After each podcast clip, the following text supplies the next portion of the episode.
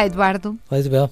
Os números uh, foram revelados na, nos últimos dias sobre a situação de Portugal em relação à SIDA e ao vírus do HIV, que são coisas diferentes, mas uh, o HIV é o vírus, a SIDA é a doença. Pelos vistos, muitos portugueses ainda não uh, consideravam nos sinónimos, mas não são.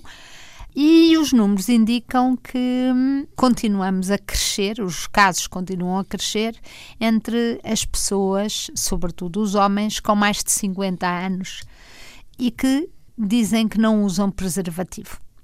Uh, é como se fosse uma coisa que não é para eles nem para a idade deles, e a verdade é que os números vão crescendo, obviamente nos homens, mas também nas mulheres.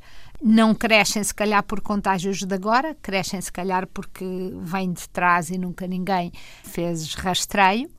E eu queria ouvir a sua opinião sobre esta, esta ideia de que os preservativos. O mal só acontece aos outros. Só acontece aos outros e só acontece aos supostamente miúdos, aos supostamente gays, por aí adiante. Eu, eu, eu, tenho a ideia que os comportamentos sexuais de risco não são, regra geral, assumidos pelas pessoas mais jovens, como em algumas circunstâncias se dá a entender.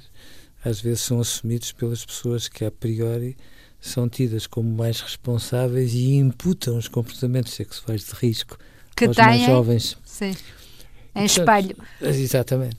E, portanto, nessas circunstâncias, eu não posso dizer que me sinta tão surpreendido assim, porque se nós formos ver, quem circula nas redes sociais, naqueles sites de encontro, são muitas pessoas jovens, mas são muitas pessoas muito, muito crescidas que dizem que os jovens é que têm esse tipo de comportamentos. Quem tem, às vezes, relações paralelas e paralelas e paralelas não são, sobretudo, os jovens. Serão alguns jovens, porventura serão muitos jovens, mas os pais desses jovens seguramente não os deixam de ter.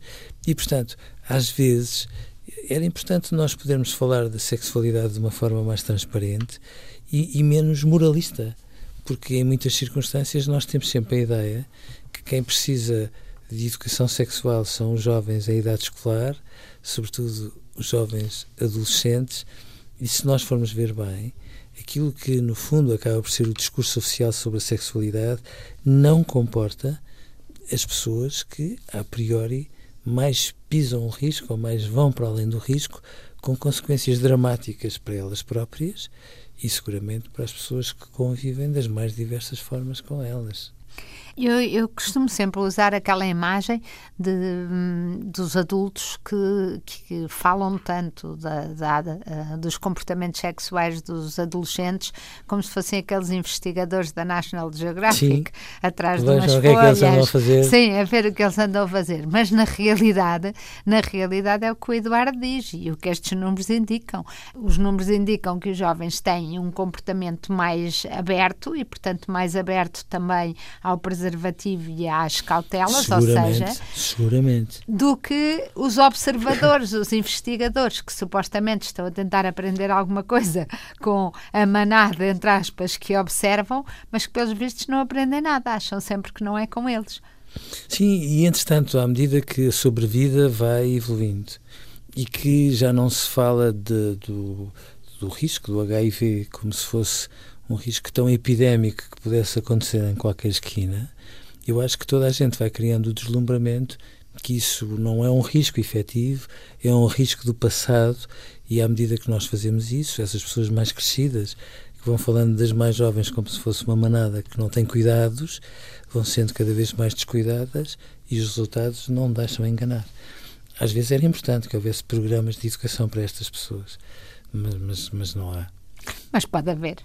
Adeus, Eduardo. Adeus, Isabel.